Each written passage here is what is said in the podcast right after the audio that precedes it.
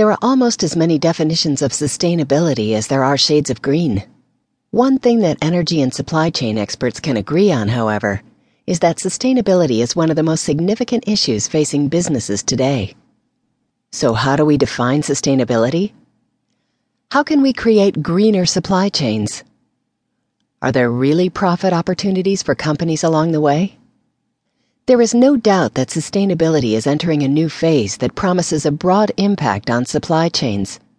It covers the entire organization on the demand side, as well as the supply side.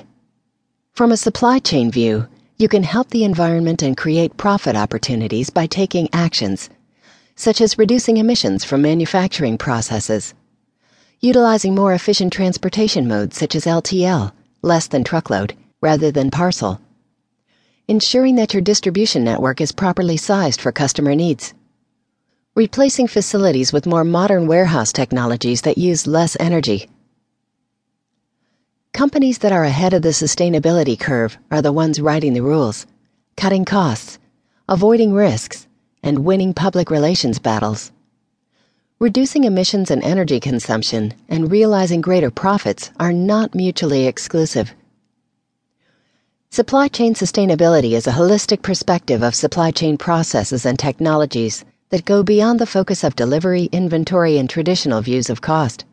This emerging philosophy is based on the principle that socially responsible products and practices are not only good for the environment, but are important for long term profitability.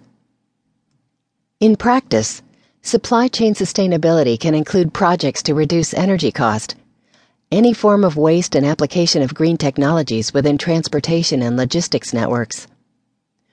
A larger shift involves a deeper level of collaboration with internal and external supply chain partners to re examine delivery methods, products, packaging, and measurement systems. Urban supply chain is a hot topic right now, but is it simply a concept that is trending or a realistic new supply chain strategy? Every day in cities across the developed world, Multiple trucks and other commercial vehicles enter crowded towns to deliver their goods to businesses, predominantly retail outlets and offices, making a number of drop offs before driving out again. Every day, different trucks and commercial vehicles also enter the city to collect parcels, pallets, or other items from the same retail outlets and offices for delivery elsewhere.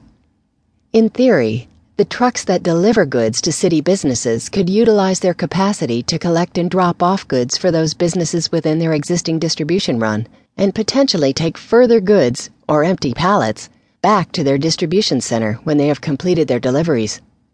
UK based Menzies Distribution, a media logistics provider, has set up a separate arm to do just this.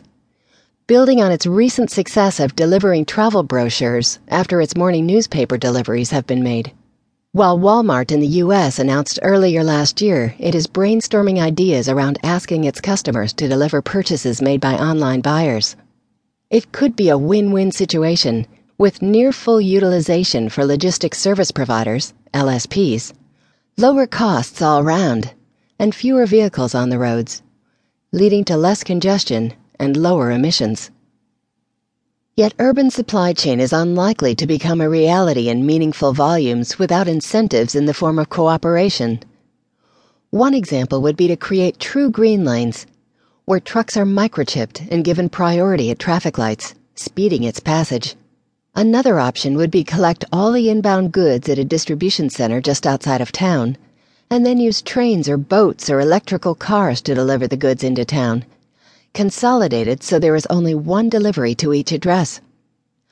Of course, this is in direct contrast to measures already implemented in urban areas, globally restricting access for commercial vehicles during peak times, or tolls, other financial charges.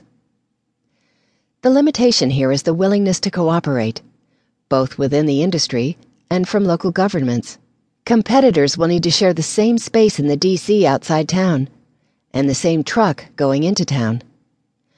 Some relatively neutral party will be needed to establish the DC outside of town and do the last mile, as well as a collaborative booking mechanism. The issue becomes even more clouded when customer to customer logistics deliveries enter the equation, particularly around privacy, remuneration, and accountability.